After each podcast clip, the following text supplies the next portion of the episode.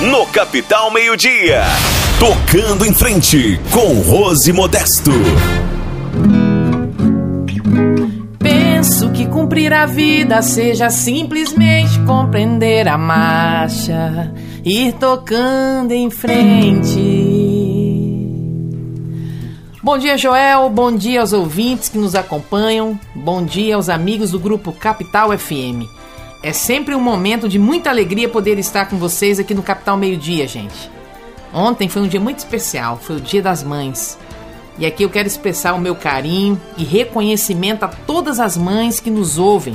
Meu profundo agradecimento à minha mãe, Dona Fulgência, que inclusive está nos ouvindo neste momento. Meu amor e minha gratidão à senhora, minha mãe. A gente vê a luta que é para as mães criarem seus filhos, educar, proteger, e você pode perguntar para qualquer mãe como é a maternidade.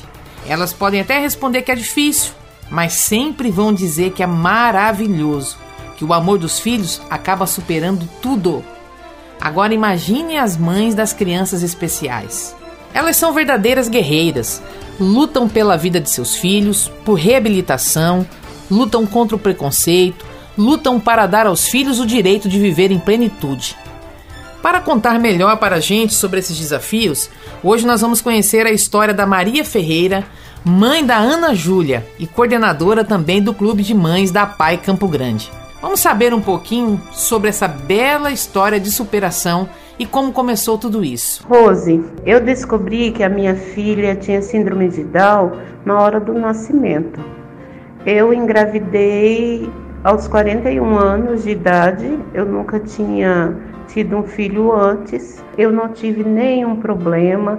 Todos os exames que o médico pediu eu fiz e em momento algum nenhum exame detectou que a minha filha tinha síndrome de Down.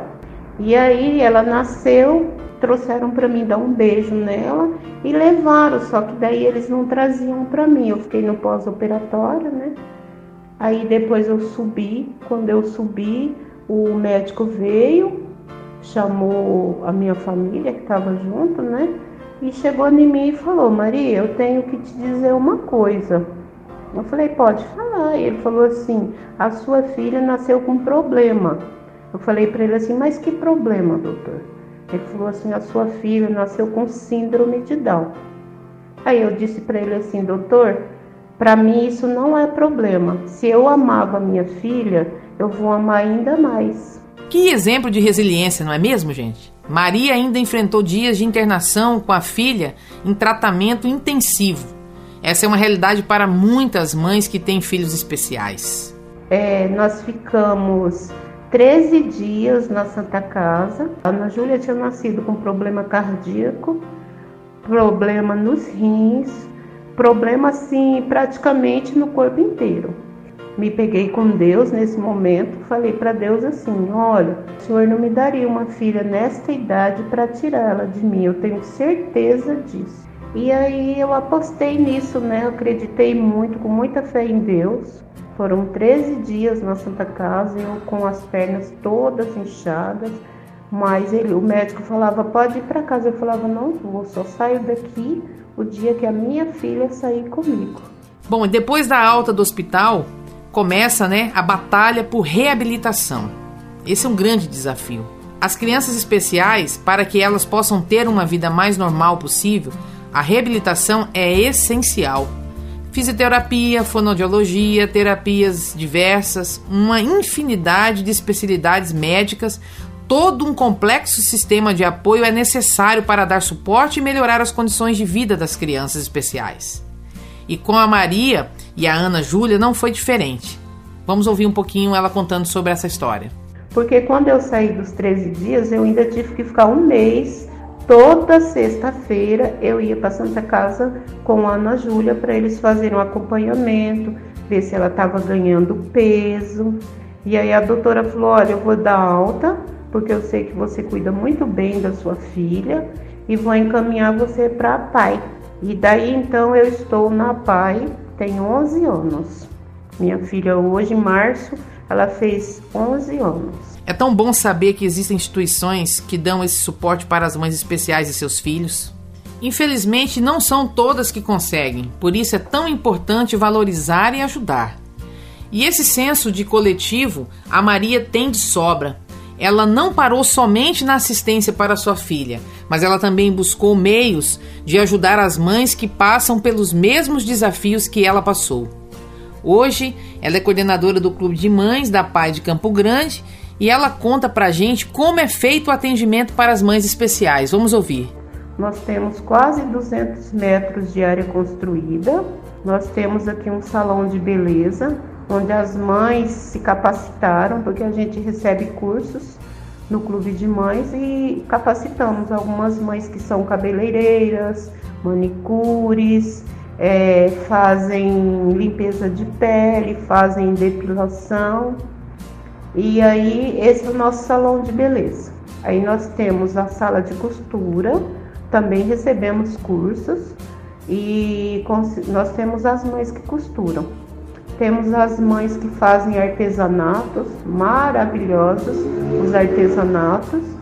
E temos as mães que ficam na cozinha também, que durante o período que o filho fica na sala de aula, as mães ficam no clube de mães.